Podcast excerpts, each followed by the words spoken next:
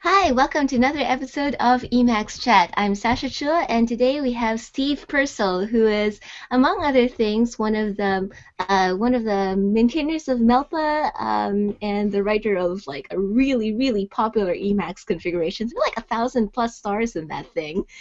Uh, so, uh, hi Steve. Uh, thanks for thanks for joining. Thank you, Sacha. Yeah, very happy to be here. Okay, so before we jump into all things Emacs, I usually like asking people what what their life outside Emacs is, kind of like show that we actually have a life outside Emacs.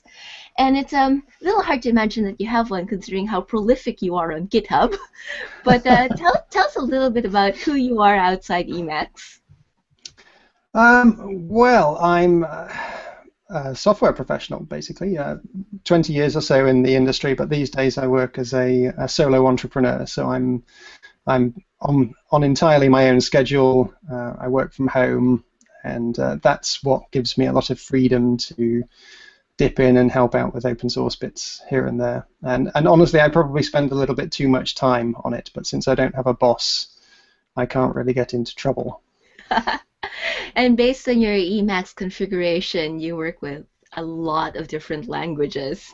So, uh, do you want to rattle off a couple of things that you work on, or do I just like start going through your Lisp directory and? no, um, I mean I, I I've been through all, all sorts of um, language environments in the past because you know when I started off as a professional I was doing lots of C, C++, and Perl, and then I got into Python and uh, lots of Java. Then later Ruby, Common Lisp, Haskell, um, all sorts of different things. So so my configuration really um, has a lot of stuff that I don't necessarily actively use um, for my work at the moment, but that I still dip into from time to time, and I'm I'm still familiar with. So, what do you tend to do a lot of these days? Um, I uh, the, the the business that supports me for the most part is um, is built on Rails still, um, much as I'd like to change it. So a lot of the work that I do at the moment is uh, is Ruby and Rails, and uh, I've also been doing Clojure and, and Haskell quite a lot in the last few years.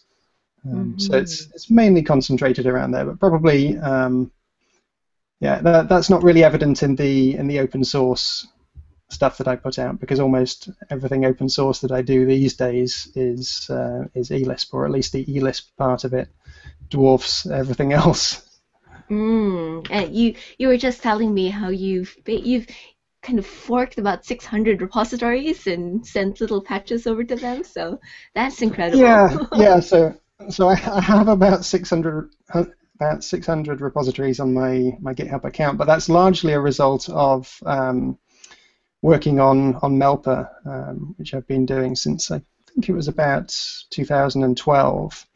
Um, it, it got to the point where uh, I, decided I wanted to help people who were submitting code to us to um, to make their code better.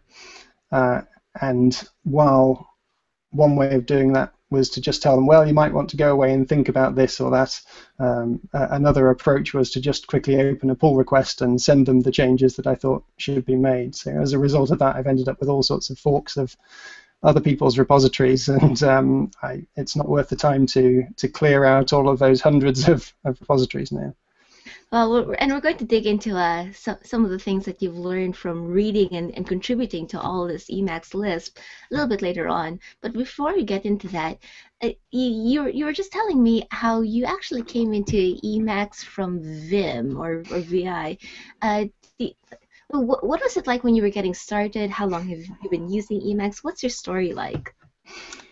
Yeah, so um, at the at the end of the last century, I was um, using Vim um, among various editors, and I didn't really have any any strong religious views on uh, on what editor I should be using. And then uh, at some point, I I think I, I must have read something about um, about Emacs and about how you could um, customize it so extensively. And, and back then there was no Vim script, uh, as far as I'm aware, and uh, heavily customizing your Vim wasn't a thing back around 2000. It was Uh, frowned on because customizing was an Emacs thing. yeah, but but also one of the reasons I liked Vim at the time was it was very um, slim and um, lightweight, efficient. Uh, to me, it was a very different type of tool, and um, mm. uh, the the Emacs aesthetic is a little bit different. But uh, but nonetheless, uh, I I jumped into to using Emacs and just gathered a few little bits of configuration from from here and there that I copied and pasted, but mostly didn't really do very much other than enable Viper mode so that I could keep using my uh, my VI skills. Mm-hmm. And um, it turned out that I, I kept using Viper mode for about 10 years or so. I only really stopped using it in, in 2010. And I, I wrote a blog article at some point um, professing the belief that uh, the, the best thing about, um, one of the good things about Emacs was that um, it could be Vim. Um, so you, you really didn't have to choose whether you um, used VI or um, or Emacs, you could have both of them at the same time. And um, I think I, I, made a conscious decision then to change um, from using the the VI bindings to um, to just the regular Emacs key bindings, largely when I started to write more eLisp, because I kind of figured if most people are using their Emacs in the Emacs way, I'm not really going to be able to write code that's useful to them um, or as useful as possible without understanding how they use Emacs. Mm-hmm. And uh, there are still arguments to be made that the the VI modal editing style is a little bit more efficient, but for me, I don't find that I'm that my my output is limited by the speed at which I can use the editor. Usually I'm limited by how long it takes me to think about things and, and whether I'm doing the right thing in the first place. Um, and and so I have to admit that I'm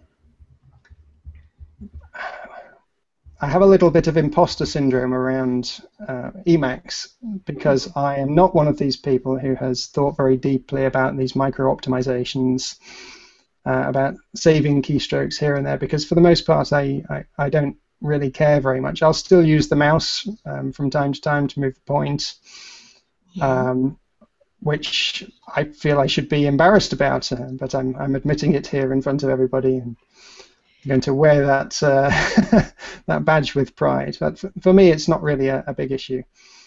That's totally all right. For the long, t- for the longest time, I turned off, you know, all the little bits of decoration that we say they're mm-hmm. training wheels for, for newbies. But when you're an experienced Emacs user, you want every bit of screen real estate that you can get. Yeah. And I was like, no, actually, I'm going to turn the menu mode back on because uh, then I, I can see interesting things that people have added to the menus. So it's it's okay to do newbie-ish things. yes, exactly. Yeah.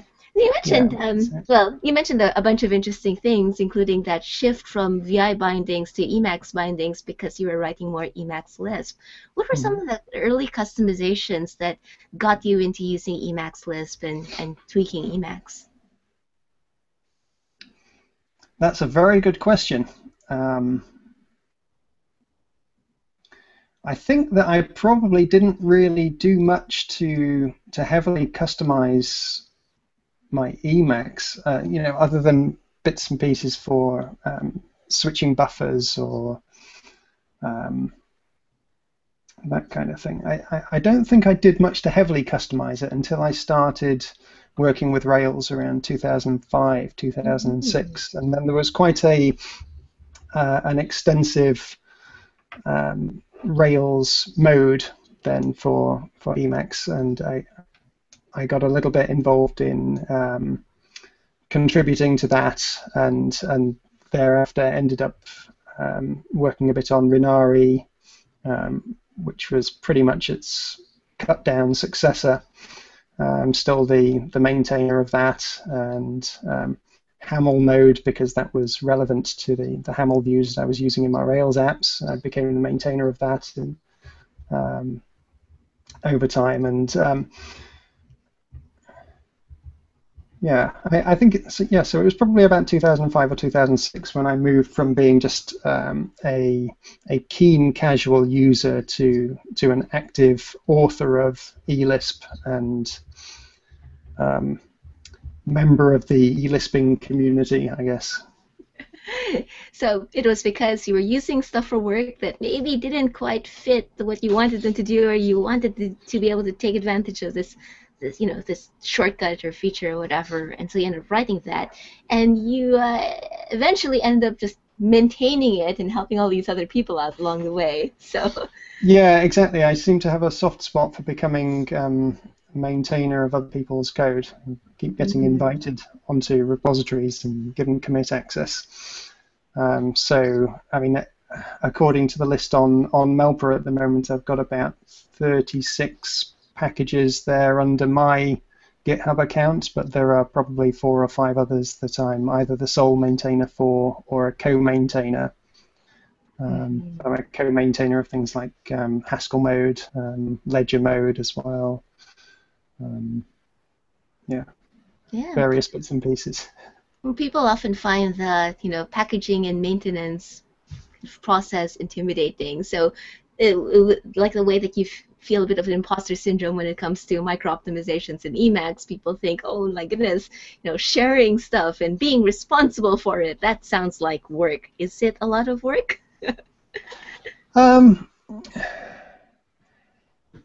it's it's not as bad as you think. I mean, it, it's easy to forget now um, just how inconvenient it was a few years ago um, to use other people's eLisp and and share it with people and get it out there. You know, you could publish stuff on the Emacs wiki, um, you know, but mostly code was shared by people copying it into their own configuration. You know, and I, I look back through the history of of my uh, my Emacs configuration, and, and for a long time I was using code that was copied into it, you know, in a site Lisp subdirectory, and I, I went through all sorts of um, phases then, you know, uh, once Git became relatively widely used, I was able to convert a, a lot of those into Git submodules um, so that they could be pulled in and, and periodically updated. And then, well, I tried um, el-get for a while as well to try and keep the, um, the third-party code in my config up to date. Um, but there was just really a, a step change then when, um, when Phil Hagelberg um, adapted package.el to um, to allow multiple repositories. You know, I, I, I have a note. Uh, when was it? It was. Uh, yeah, like uh, around February 2010 that was, and uh, I, I immediately started using Phil's package archive because prior to that there'd only been um, Tom Tromey's original ELPA archive, and it wasn't very convenient, I think, to get code into there at the time. But this idea that you could have any number of sources out there and be able to easily install eLisp from it was kind of revolutionary to me. I, I looked at that and um, and thought, yes, this is the way of the future. Um, I'm going to support this. I'm going to promote it. I'm going to do what I can to make sure that this is how people um, get eLisp onto their computers because it makes sense to me. So I, I went to a lot of trouble then um, rounding up various um, bits of code that I was using and packaging them up and putting them on on Marmalade. Um, and uh, yeah, it was it was really a concerted effort then to get everything um, that I'd imported into my configuration out so that it could instead be in packages that could could be installed. And um, and I think then once I saw um, Donald had had started off um, Melpa, it was in its very early stages, um, but I, I, saw that and, and the, the basic model of it then was um, fairly similar to that used by Homebrew, the um, uh, macOS package manager. Um, in that there were recipes that would um, describe how to build these, these, these things, but it was it was kind of like a server-side version of uh, of Homebrew. So the recipes would be applied on the Melpa server, and then what would come out would be nice, shiny little packages that you could could install. And uh, I really liked the the idea of that because I, I would had a, some friction dealing with uh, with marmalade, um, and uh, I and I kind of liked the the Melpa model uh, more for my purposes. Um, so I uh, I went all in on that, and and the rest is history. But uh, you know, I, I, think there were maybe um, 30 or 40 packages um, that that Donald had recipes for then in those in the early days, and now we're up to I think over 2,200. Yeah. Yeah, 2,200 or so, and uh, over six million package downloads there um, since we started. So I'm I'm really happy that that people have responded so well to it. Um, it uh, it does continue to take uh, up a lot of my time, but compared to a lot of things that you could do in the open source world, it's um, it's something that's um, very visible and it's obviously appreciated by the people who use it. For sure, um, I remember those days of you know kind of going through the Emacs wiki and hoping you could find something that fits and it copying. Mm-hmm you know, maybe this really long Emacs Lisp file, but then you would never remember to go back and update it, and it's all you know mess. And maybe somebody else is messing around with that file. We don't know. Yeah. So, yeah, I think most of my, practically all of the code that I use now is either in packages or packages that I'm getting from Git and downloading anyway, but uh, mm-hmm. they're already all neatly bundled up that way. Yeah. And every time I look at list packages, it's like Christmas. So you know, all those new packages that you and other folks are putting in there are really, really awesome. Yeah, I, mean, I think Melpa's been quite quite good for the um, the community, and that you know, when when I was first adding packages to to Marmalade, I was often finding um, an author's code uh, and then discovering that it wasn't um, compatible with the uh, the package.el conventions, um, and so then you would have to fix these packages up and upload them to Marmalade. But then you weren't the original author, and if the original author put out another release, you wouldn't necessarily know about it, um, and the author wouldn't know that that his code was was not formatted correctly. Um, I mean, it, might just be that, that that was the early days and nobody really cared too much about whether their code was available in, in package form. But um, but one of the things I really like about the Melpa model is that since we're building the packages directly from the upstream source, if the if the author doesn't have code that's in the right format, then it's not going to be a valid package. So so part of the process of getting code into Melpa is making sure that it is well packaged um, and that's this reviewing process then that's part of, of getting packages into Melpa, I think is a good thing for the the community. Um, and I, I probably go a little bit overboard in terms of, of reviewing code that comes in and, and nitpicking and making making suggestions. Um, but I mean, some of it will be an, uh, a degree of OCD on my part, um, but a lot of it is in just a few lines typed into a, a GitHub um, comment box, you can transfer quite a bit of, of useful information, I think, and um, give people things to think about. And you know, even if it's just like, well, you know, you've got a you've provided a, a toggle function there, but have you thought about turning that into a minor mode? That would be the mm. usual way to do this, and blah blah. Yeah. Um, so it's, uh, it's interesting for me to have that, that discourse with with hundreds of different mm-hmm. authors, and uh, and it's it's more often the case now as well that it's the authors coming directly um, to us, hoping to get their code into Melpa, and I, I think that reflects well on how the whole um, package um, scene has progressed from from just those few years ago. Yeah, and it's it's super easy. We just you know fork the Melpa repository, wait until like all these thousands of files get downloaded, and then copy someone else's definition and just replace the GitHub URL, and that's it. And and then we get this lovely yeah. uh, GitHub notification that someone named Steve Purcell has dropped in with lo- all these detailed comments about uh, how to make the code better. Because you don't just you know you don't just do the oh it has to have this package header and version dependencies and whatever but you also give style guide guidelines, um, style guidance, and that's very helpful. What are some of the things that you've learned from just reading all this Emacs Lisp code, and maybe you know three or five tips that could help people write better Emacs Lisp?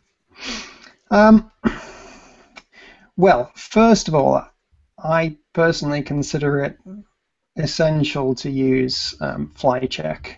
Um, mm-hmm. You know, you're you're getting so much feedback about the the code right there in the buffer um, that you can get otherwise in, in Emacs, but but not quite so conveniently. So so one example is. Um, uh, it's not very hard to make the the doc strings in the code compliant with the um, with the eLisp conventions and you can you can do your meta-x check doc and and it will interactively take you through your eLisp code and suggest changes that you might want to make to your um, to your doc strings. But CheckDoc, um, the, the feedback from Check, CheckDoc is available to you via FlyCheck if you have that enabled, uh, as well as just general um, guidelines about uh, the mandatory um, leading and trailing lines in the the file that um, that package.el cares about so much. Um, so I, I think uh, that's quite helpful um, as an author. I just recently um, started work on a FlyCheck package, then, which gives uh, package-specific feedback about the code. So um, Sebastian, who wrote FlyCheck, just fairly recently made it possible to um, uh, to write checkers for FlyCheck, which um, uh, uh, which are not um, backed by uh, by a separate process, but instead just by eLisp code. Ah. Um, so, so it used to be that uh, you'd have a, a, background checker, something like JS Hint, uh, if you're coding in JavaScript, um, and FlyCheck would run that for you, just like FlyMake used to do in the in the bad old days. And um, and it would gather up the, the feedback and present it to you in the buffer. But uh, the, there are um, there are all sorts of use cases as well for just programmatically writing some some checkers, but using the the FlyCheck infrastructure to report them in a convenient way in the buffer to um, to the authors. So. Uh, so I did this then with um, FlyCheck package, and it will tell you things like if you've um, declared a dependency on a package which doesn't exist or, or uh, which doesn't have, um, or where you've put in a version that's uh, that's not installable, or perhaps where you're um, uh, depending on the incorrect version of cl-lib. Um, so if you have a package dependency, it should always be on cl-lib 0.5 at the moment, even though you find that there's a cl-lib 1.0 in in Emacs. So there are some little little gotchas here. Hmm. Um, and uh, but this is really part of an effort um, on my part to automate myself out of Melpa a little bit because it, it does take quite a lot of time and I, I figure if I can provide ways for people to be getting some of this useful feedback um, before they get to the stage of, of submitting the code um, mm-hmm. through to me, then then that would be helpful. So, so I'd like to have um, I'd like to take the the checking parts out of FlyCheck package, turn them into a, a package lint um, package of its own, and use that to automatically check and provide feedback um, on on code that's submitted through to us, so that I have a little bit less to do. That's, uh, that, that's that's the long-term plan. Until then, I'll be reading all the code that comes in. well, um, uh, that's that's Emacs way, right? Write a write a set of functions that basically do what you do. yes, exactly, exactly. And and so I've been a little bit slow on the uptake. I've been doing this for mm. a couple of years now without. Um, without that occurring to me, that maybe I should do that. Um, well, but but no, I mean, in, in terms of the the things that I see in the in the eLisp that comes through to me, there there's such a wide range of um, things that I provide feedback on. I, am not going to say faults or, or errors because uh, a lot of it is is um, open to debate. But is there a, is, is, there a package that, or a, or a couple of packages that you that stood out in your memory as being particularly beautifully written that people could learn from? Um, well, I think there are some people who, who when they write code, um, they go all in and um, they they don't mess about. They make sure everything is perfectly documented and, and really take pride in getting everything right. So FlyCheck would be a, a prime example of that. Um, the the quality of the documentation is um, is just excellent, and and so there's um, there's a there's a definite connection between um, people who stay up to date with what's going on in the world of, of eLisp and um, latest developments in, in the Emacs core and the quality of the code that comes out.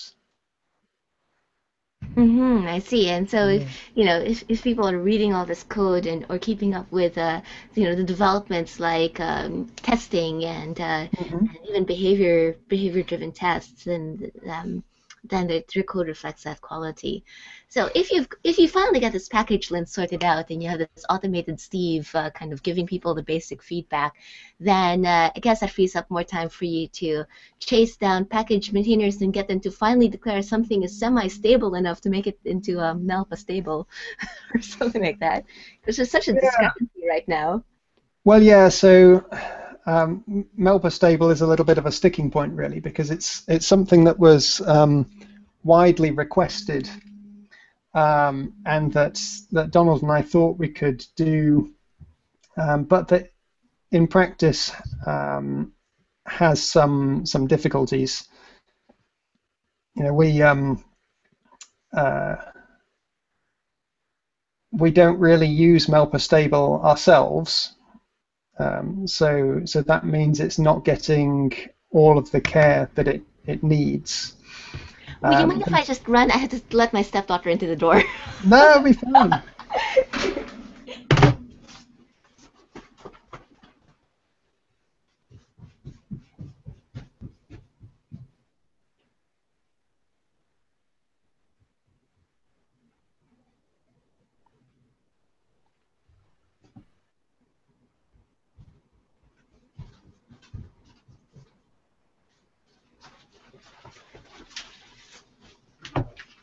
Sorry about that. They were home super early.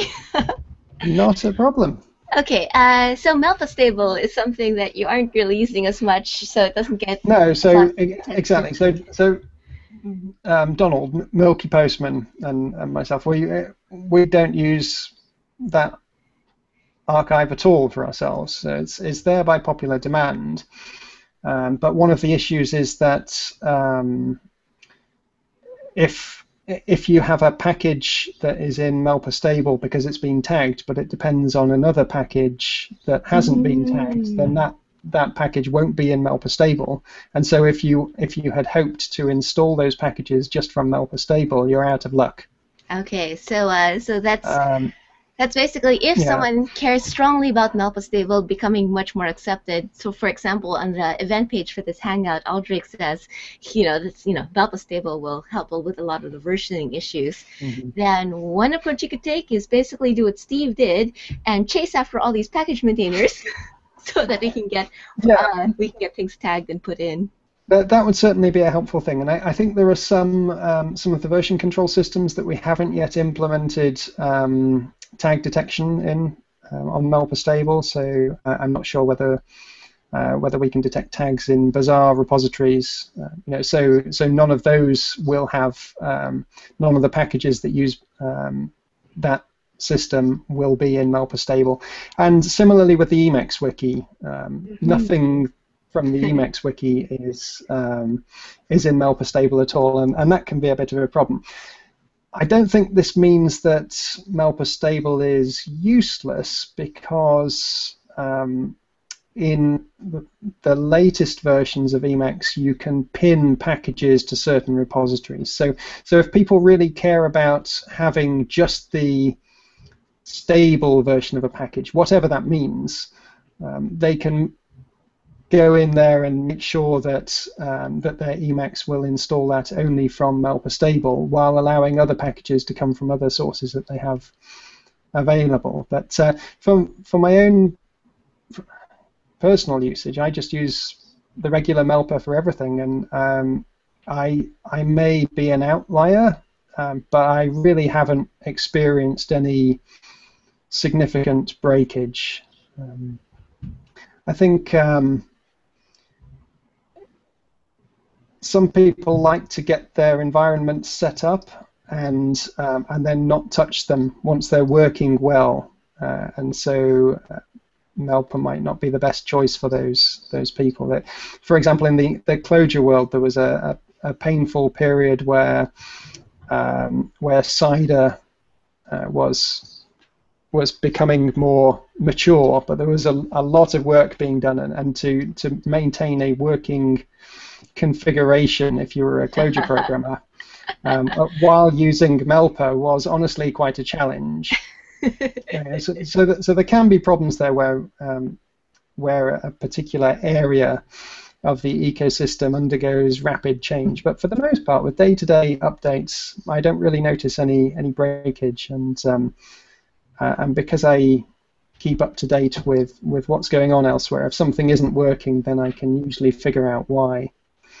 I think. Um, one area that we haven't really explored much yet is just this uh, the idea of perhaps keeping a uh, a note locally of of um, packages that have worked successfully for you uh, and being able to roll back updates. Hmm. You know, hmm. this is something that you could do separately from um, from package.el. You could just note down what packages you had before an update install the update but don't delete the old packages. The new packages will then be loaded preferentially. Um, but if you find that there are problems, you should be able to just delete the new ones, restart your Emacs, and, and go back to where you were. Uh, so there, there may be different workflows like that that would uh, would help if, if people do feel they need uh, a backstop to uh, to protect them from from these horrible, scary street you know, um, straight from from Git packages. Yeah, yeah. Uh, again, it's not something I'm really motivated to um, to explore for myself because because it works for you. Because it works for me. Yeah. Yeah. Yeah, I've, I, I'm I'm re- I'm slowly getting to the habit of upgrading packages every so often because people keep adding interesting new features to them. Mm-hmm. So, for example, uh, this uh, what is that? Ace window added this background option that I didn't know about and wasn't in my, my previous version. So lately, I've been using Paradox to uh, list my packages instead because it makes upgrading in the background mm-hmm. pretty easy. And it's nice to see all these tweaks coming out as, as packages too. Yeah, there's a lot of stuff that's grown up uh, around it. Yeah. So since you're exposed to so many packages, what are some of your favorite packages for improving your product productivity or you know kind of setting Emacs up the way you like? What you know, what are some of the highlights for you? Um, there's a few things I uh, I really like. Config if you like. yeah, exactly. I've, I've, got a big config. Why don't we just go through the whole thing? I, am quite surprised, honestly, at the uh, the popularity of my configuration because I, I didn't really put it out there with the intention that lots of people would use it. Um, I just thought, well, maybe people will find snippets there that they would like to steal. Um, but at this stage, there seemed to be, I think it was something like 880 forks of it and, and 1,500 stars. Um, I, I don't know who these people are. and I, I haven't made any effort really to make a, a configuration that will be um, ideal for a large number of people. But if people are finding it helpful, then I'm I'm very happy and and flattered.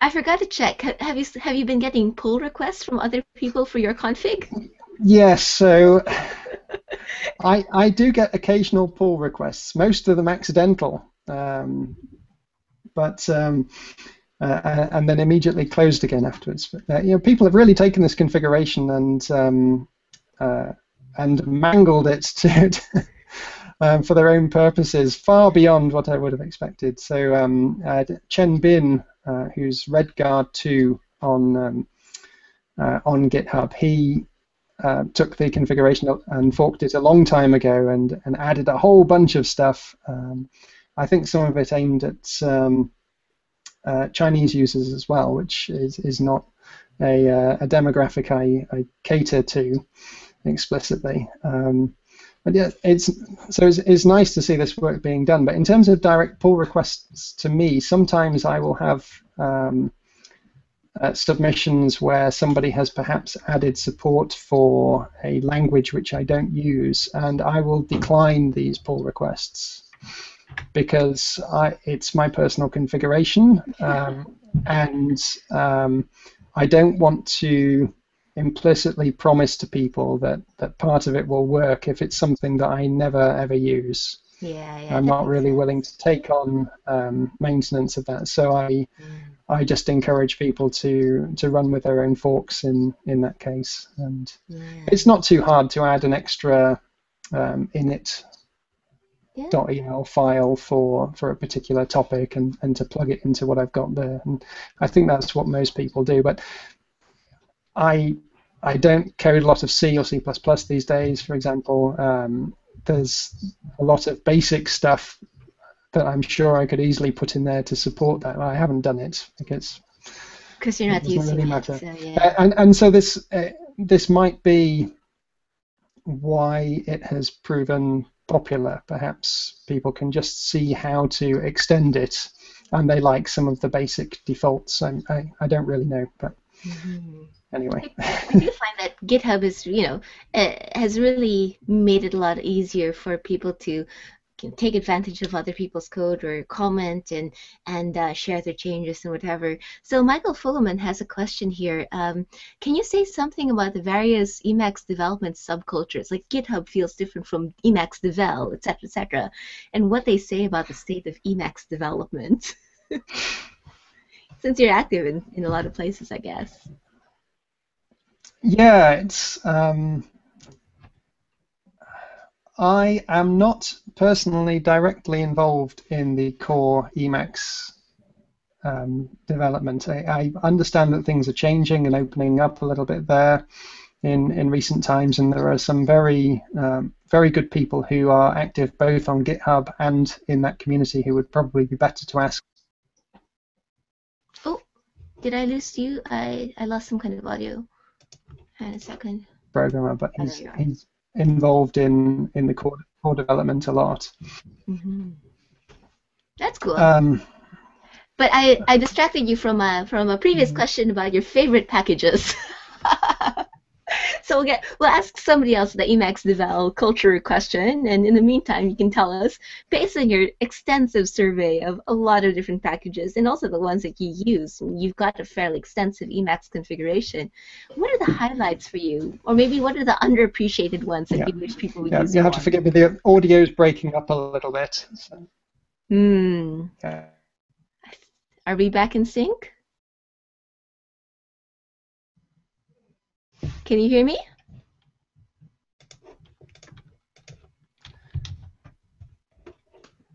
I'm going to lower my resolution uh, video bandwidth so that it's focused on you because okay so are we back yes that's yes. much better okay all right here we go it so. could well be my kids hogging the uh, the broadband QoS them Okay, favorite packages or underappreciated yeah, so ones you want people to come back uh, to check out.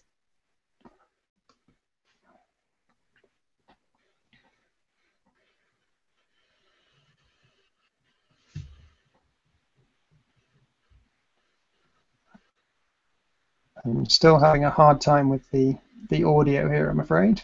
Oh no. Uh, okay. Oh, there. I, I see your screen, and I seem to be hearing yeah. you fine. There we go. I think the uh, the connection's just cutting in and out. So um, one of the things that I love um, is uh, uh, something I wrote um, called uh, iBuffer VC. Um, so iBuffer is just uh, a built-in tool for listing buffers um, currently open in your, your Emacs, but you can provide custom um, methods of grouping them. So um, you can group them by major mode, for example. Some of these, some of that functionality is built into it. But I, I wrote a um, a grouping method uh, which uses the uh, the root of the buffers Mm. associated um, version control repository. So effectively, if you work on um, things that are almost always in um, Git or other version control repositories, they will be grouped together in here. And so that means that if I want to um, just, if I've stopped working on a couple of projects Ah. for the day, then I can just go through and mark them here um, and kill them, and, and there I've tidied up all of my buffers. So I, Nice. I quite like that. Um, nice. and the um, uh, if you have other uh, buffers like the um, uh, Magit uh, status windows for those buffers, those will tend to be in that group as well because there is uh, the default directory for those buffers is uh, is also inside the uh, the Git repository. So that's really that's convenient. that, that's quite a handy little little trick. And although I don't use projectile, um, there is uh, I, I, I recently wrote a version of this for projectile users, which will do the same thing, so that um, it, it will group your your buffers by the projectile root directory. hmm I, I find that handy, and I, it's just a little something that I use every day. Yeah, um, sure. Uh, if I go across to, to here, one of the other things um, uh, is um, this whole line. This was a, a, a long-standing package that, that went out of maintenance many years ago, uh, written by Joe Casadonte, if, if my uh, memory serves correctly. Um, but what, what this does is it lets you um, wrap up certain commands that would normally operate on a region, Mhm. and it changes them so that uh, if you um, call them without a region active, it will instead operate on the current line. yeah. Right. So I can do if I just do meta w um, would normally act on a region, um, and then yank it. It actually acted on the uh, on the line instead there. And so Yeah. similarly, if if I want to do uh, meta two meta w, I've pasted, uh, I've copied and pasted the two lines there Yeah. using the prefix to mark the number of lines. And so, uh, you know, it's the same for Control W, uh, and yank it back in. Also operates on the line by default. And I just. I find this utterly indispensable because I don't really get along with the the default um, behavior of, of those commands. Know. Excellent. Uh, uh, almost all of the copying and pasting that I do, it tends to be line-wise. Huh. Um, I should. I'll, I'll be sure to check that out. I saw that in your config, but seeing seeing it actually being used and hearing you explain how useful it is to, to, to you, uh, certainly Yeah. difference. And and you can take other commands as well that um, that so it's- so this behavior is built in. Um, you can just uh, if I go to um, here we go. So um, whole line or region mode um, will enable that behavior that uh, that we just saw. Mm. Um, but uh, but you can also apply it to other functions that you found el- elsewhere. Um, so I, I guess uh, I guess like normally if if I do um, that was the the comment dwim the meta semicolon um, if I don't really like very much this behavior I would uh, I should probably get round to changing that to use uh, to work via whole line or region um, because then I would get this effect instead. yeah, yeah, yeah. Huh. Um, so, so that's a useful little tip that um, that I use quite a lot. Um, yeah. and then, uh, yeah, so okay, if I do this and I go um, Control X, Control B for iBuffer, you see that it opened in a full Yeah. frame.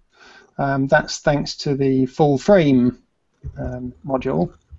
And if I do Q now, it'll go back to the previous window configuration. Mm-hmm. So that's that's really useful. I use that for um, uh, for Magit uh, as well. I always like my uh, Magit status to be full screen, but then when I close it, I want to go back. Mm. Um, so that that's easily done. Um, and I think if I go to in here, uh, uh, full frame. Here we go. So um, you basically just say when when this command is called, make it full frame, and when this command is called um, in that window, um, Yeah. then restore the previous configuration. So this is applicable to quite a number of packages where there's a standard way of of exiting them, and I, I find that quite helpful. 'Cause It, it just avoids a few little rebalancing of windows. Yeah. Um, I, I think there are certain tasks that I always want to be full screen. So That's that is very helpful. I often find myself maybe you know starting to slowly get the hang of using winner mode, but then there's still the extra Control X1 to uh, delete all the other windows that full frame will take up take care of quite nicely. yeah, exactly. Um, and winner mode I use a lot, uh, and this of course plays um, quite nicely with it um, too. Um, From the uh, the Magit status that you uh, flashed briefly, I'm guessing you're still you know you're you're you're, you're continuously tweaking your config is what it seems like. Um, yeah, I always have a few local changes sitting around that I haven't um, pushed elsewhere. Um, sometimes it's just little to-dos and, and that kind of thing. But yeah, from time to time I play around with, with other packages and I have local configurations for some of these Mhm. things um, that I don't really actively use. So from time to time I'll dip in and, and try um, twittering mode again. Um, and I have tried mu for E um, for for email, but I keep going back to um, to my operating system's mail program instead. Mm. I'm not really super hardcore in terms of trying to use Emacs for everything. Um, I tend to prefer using a different terminal, a separate terminal window for the most part. Um, so you know, I have I have things on my to-do list like you know investigate um, eShell because I see some some cool stuff, um, people doing some cool stuff with that, but I've I've not really put in the time to um, to figure out what benefits I, I might get from that. Um, That's all right. yeah, and then uh, I mean uh, other stuff that I find pretty much essential is um, uh, while I have a configuration for um, oh I should do there we go. Um, while I have a configuration for autocomplete with the, the pop-ups, I honestly don't really use it very much. Um, I, I often just use um, Hippie Expand. Yes. Um, and so, so I have a slightly um, uh, inconsistent view of um, of autocompletion. You know, I, I like the idea of there being these drop-down menu things that understand a lot about the context, but for, for the most part, um, particularly coming from um, from Vim, I always used the uh, Control N and Control P um, Mm. there to to expand the the the current symbol to the next similar looking one or the previous similar looking one. And and um, by the time you're doing things the Emacs way and you have a lot of, of buffers open at the same time there's a very good chance that the word that you want to expand will be in one of those. So uh, you know r- rather than worrying too much about um, about that last 20% of getting exactly the right options appearing in the autocomplete dropdown, I often tend to just take the 80% approach and, and hit my meta slash. Yeah. Um, uh, and so in, in the past, I've, I've written plugins for Hippie Expand. So I have a Hippie Expand slime package somewhere. Um, it's not really a very fun system to uh, to extend compared to company or autocomplete. But, uh, I do find that very useful. Yeah, it's it's amazing how much even just dabbrev, dynamic brev will uh, Yeah. will cover because you've already typed the darn thing somewhere. Uh, Exactly, exactly. And and, and Hippie Expand I, I just see as a uh, Dabbrev on Yeah, steroids steroid, really. yeah. You can pretty much just rebind the key to, to Hippie Expand and get the same behavior with a few little extras. Yeah, I re I added a YASnippet to my Hippie Expand recently, so I'm trying to get the hang of it. yeah, and that's also a package that I um, revisit from time to time, but then finally conclude that um, that I'm not going to use it or, or take the time to to customize it. I started using it for uh, snippets that rec that include a little bit of Emacs Lisp to transform stuff. So Mhm. that's where it's, it's come in handy for me uh, since and and that um, and snippets with with different fields that I need to fill in. But it you know it's it's one of those those little things that you gotta look for opportunities to use it, and then you gotta get a hang of using it and so forth. So Yeah. one of our Um, listeners, oh go ahead. No. One of our listeners is curious about um, whether you work in multiple development environments, uh, or is it just you know this one computer? And if one had to deal with different environments, like it, how does how would Melpa deal with different Emacs versions?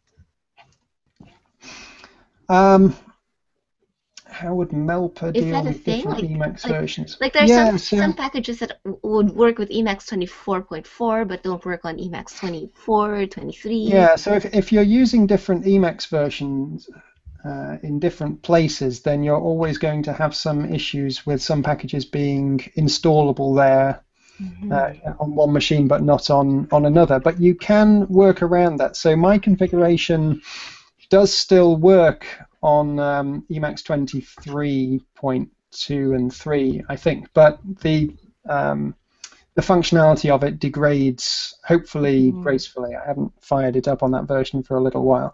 And the way I do that is um, if I go back to here. Um, is the way- no. Um,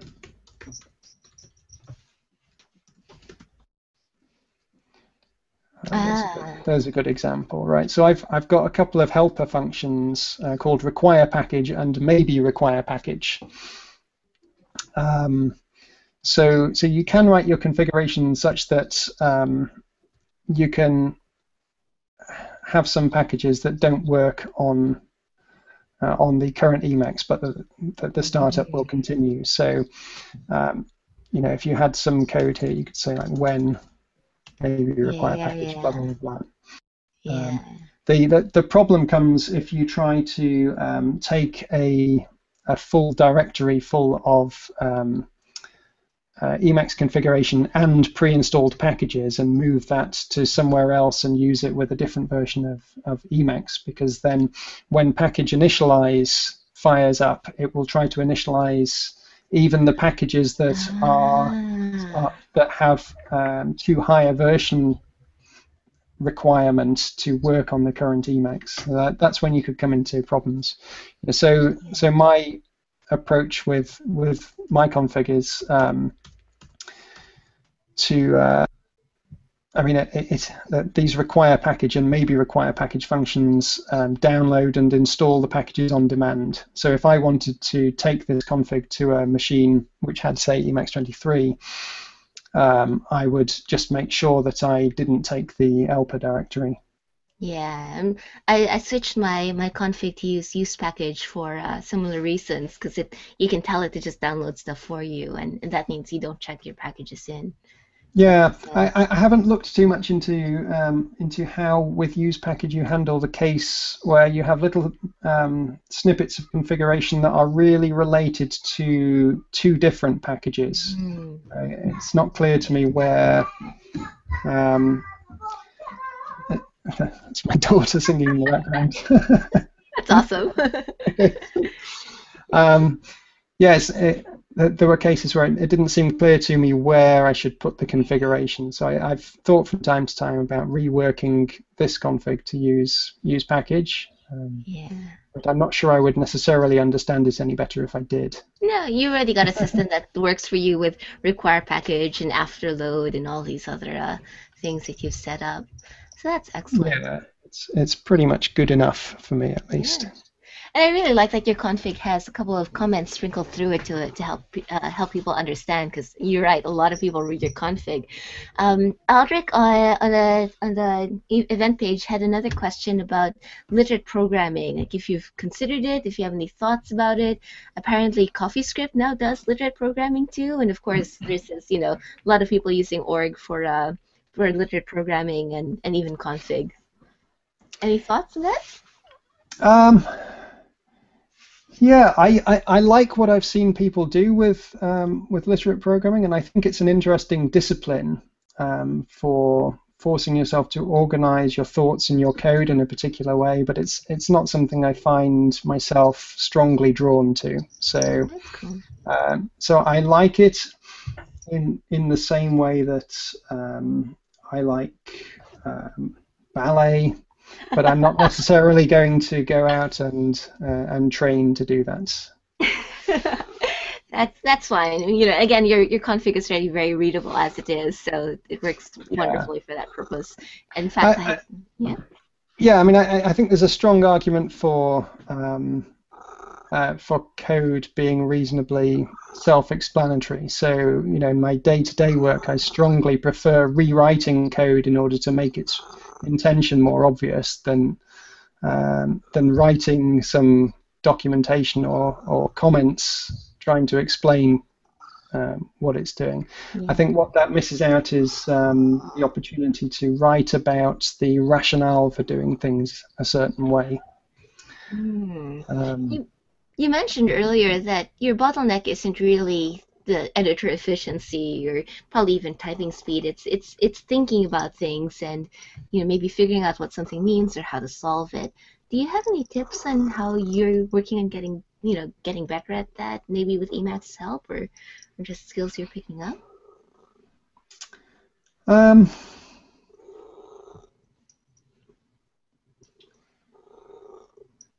Well, I think you know having a good a good system to um, organize your life is is an important part of that. So you know, t- to the extent that I'm using um, org um, to implement a, a, getting things done system, um, Emacs is helping me with that. But um, I think it's all too easy to get obsessed with um, your productivity at the computer when when really if you just go for a walk and you have a good idea, you might potentially save yourself a month of of, um, of effort, um, you know, furiously coding away in the wrong direction. So I, I think that's what I what I mean about it. I'm I'm not really a um, a slave to um, to efficiency. I'd I'd rather um, take time off and away from the computer to to think.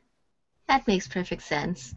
That, and that's uh, actually it's, it's a struggle that, that a lot of people deal with as well because sometimes it's it's easy to just focus on you know either working on the problem itself or getting distracted and configuring Emacs and you know and, and, and trying to improve your productivity that way. But stepping away from it from time to time.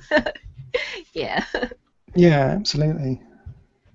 How do you like you, you mentioned um, before this chat started that you you know you you're joking about how you might be spending too much time on Emacs, but how do you find that that balance, right? You you contribute a lot to Emacs. How do you how do you walk the fine line between doing lots of good stuff and yak shaving?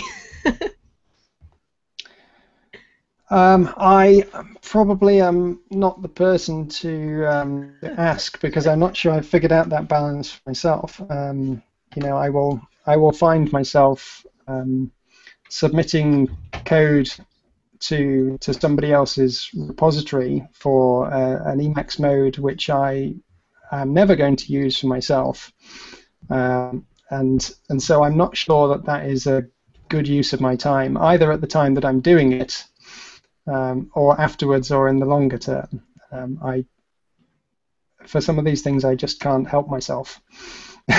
so, well, I really so appreciate I, I, your generous contribution to the Emacs community, and there are a lot of other people whom this helps. So at least from that, you know, from that perspective, I, I think, it's, yeah. It's worthwhile. Keep doing it. Tangible reward there.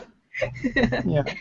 And thank you also for the time that you've. Um, sorry, you were about to say something. No, that's fine. Go ahead.